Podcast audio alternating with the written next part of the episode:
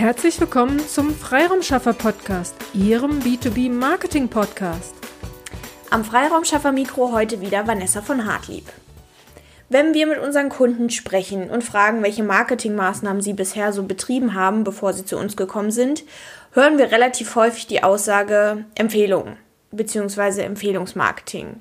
Also haben wir uns gedacht, widmen, ist es das Thema wert, dass wir dem Ganzen doch mal eine Podcast-Folge widmen. Was ist überhaupt Empfehlungsmarketing? Empfehlungsmarketing steht eigentlich nur dafür, dass jemand so begeistert von ihrer Dienstleistung ist, dass er sie weiterempfiehlt. Aber warum tut er das überhaupt? Warum empfiehlt jemand ihre Dienstleistung oder sie weiter? Das heißt, wir fragen uns beim Empfehlungsmarketing immer, warum sollte mein Kunde mich empfehlen? Ganz einfach eigentlich. Wir empfehlen natürlich nur Dinge, die uns selbst in einem guten Licht dastehen lassen. Hört sich jetzt erstmal komisch an, aber natürlich empfehlen wir auch Dinge, von denen wir an sich überzeugt sind. Aber wenn Sie mal wirklich überlegen, überlegen, warum Sie zuletzt was empfohlen haben, dann war das doch in gewisser Hinsicht bestimmt auch, um in einem guten Licht dastehen zu lassen, äh, damit Sie selbst in einem guten Licht dastehen für das, was Sie empfohlen haben. Tatsächlich ist das äh, sogar durch Studien belegt, dass wir Dinge empfehlen, die uns gut dastehen lassen. Für uns also schon mal ganz klar einer der Gründe, warum es definitiv nicht ausreicht, sich auf Empfehlungsmarketing zu beschränken. Aber nur ein kleiner Grund, deswegen geht es noch weiter. Also, warum wäre es noch unklug, sich allein auf Empfehlungsmarketing zu verlassen? Empfehlungen an sich haben keine direkte Grundlage. Also man kann sie nicht anfassen und sie bieten auch eigentlich keinen direkten Mehrwert und erschaffen auch nichts Neues. Nehmen wir zum Beispiel mal einen Blog oder einen Newsletter. Da ist es das genaue Gegenteil. Man kann ihn anschauen, man kann sich einlesen und im besten Fall sogar in einen direkten Austausch treten. Also liefern Sie mit einem Blog, einem Newsletter oder allem, was Content beinhaltet, einen direkten Mehrwert. Also ein Mehrwert und ein Produkt, was Sie selber erstellt haben. Kommen wir zum weiteren Punkt, warum es nicht reicht, sich auf Empfehlungsmarketing zu verlassen bzw. allein darauf zu konzentrieren. Man kann Empfehlungen nicht kontrollieren. Also wenn man sie mit anderen Marketing-Tools zum Beispiel vergleicht, sind diese immer skalierbar und auch beeinflussbar. Denn sie selbst haben eine Message, die, äh, die skalierbar oder beeinflussbar ist, der Kanal, die Art der Kommunikation, der Zeitpunkt der Kommunikation und die Häufigkeit und, und, und, und. Das alles kann man bei Empfehlungen nicht beeinflussen. Weder ob jemand sie positiv weiterempfiehlt, noch ob jemand sie negativ oder eine schlechte Meinung über sie hat und diese dann verbreitet. Ja, jetzt können natürlich wieder Einwände kommen. Einen minimalen Einfluss hat man natürlich, indem man jemanden bittet, einen weiter zu empfehlen oder ja, jemanden direkt dazu anreizt, einen weiter zu empfehlen, aber wäre es nicht im Großen und Ganzen eigentlich sinnvoller, ein Marketinginstrument zu nutzen, was man direkt beeinflussen kann? Jetzt habe ich ja schon die Skalierbarkeit von Empfehlungen so ein bisschen angerissen.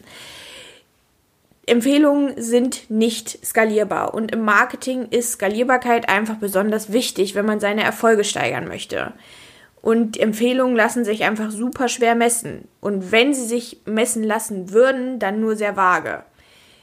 Klar, können Sie Kunden fragen, oh, wie sind Sie denn auf mich gekommen? Ähm, sie können spezielle Links nutzen, sozusagen, um Sachen nachzuverfolgen, woher ist der gekommen und so weiter oder ähnliches. Aber das ist alles nicht genau klar und wird Ihnen niemals die Klarheit verschaffen, die andere Marketing-Tools zum Beispiel verschaffen könnten.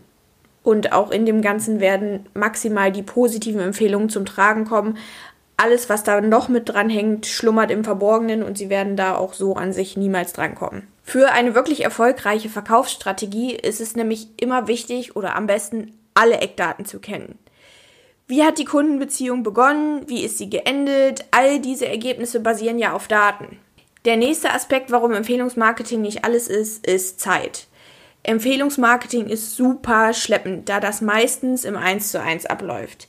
Natürlich kann man es auch über Social Media abwickeln, sich da bewerten lassen oder weiterempfehlen lassen oder sonst irgendwas, aber meistens passiert es einfach im persönlichen 1 zu 1 und da ist die Empfehlung ausschlaggebend, beziehungsweise gerade in den heutigen Zeiten ausschlaggebender als bei Social Media, weil man da vielen Dingen auch einfach nicht mehr direkt vertraut. Also, Warum sollten Sie sich nicht alleine auf Empfehlungsmarketing verlassen? Ich fasse jetzt noch mal ganz kurz zusammen. Empfehlungen haben keine Grundlage. Sie haben keinen Einfluss auf ihre Entwicklung und können sie nicht kontrollieren, geschweige denn skalieren, um eventuelle Anpassungen oder Verbesserungen vorzunehmen. Natürlich sollten Sie jetzt Empfehlungen nicht komplett abschwören. Kann man natürlich auch gar nicht, weil sie ja, wie gesagt, nicht beeinflussbar sind. Aber Sie sollten definitiv andere Marketingmaßnahmen in Betracht ziehen und durchführen. Empfehlungsmarketing ist super. Lassen Sie das weiter nebenher laufen und es ist immer nice to have, aber fokussieren Sie sich da nicht nur drauf. Verlassen Sie sich nicht darauf, dass Ihre Kunden Ihr Marketing für Sie übernehmen. Oder besser gesagt, verlassen Sie sich nicht allein auf Empfehlungsmarketing. Nehmen Sie die Vorteile dankend an, aber greifen Sie auch aktiv zu weiteren Marketingmaßnahmen. Oder direkt zum Hörer und entwickeln Ihre individuelle Marketingstrategie oder Marketingmaßnahmen einfach mit uns.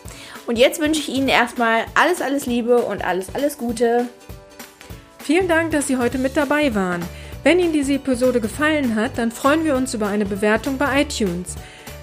Sie dürfen auch gerne diesen Podcast weiterempfehlen. Ich möchte Sie aber auch dazu einladen, wenn Sie Ideen, Anregungen, aber auch Kritik haben, dann zögern Sie nicht und teilen Sie uns dies mit, weil wir machen diesen Podcast für Sie. Von daher ist es für uns super spannend zu wissen, welche Themen sind für Sie relevant oder aus welcher Episode sollten wir den ein oder anderen äh, Aspekt nochmal näher beleuchten.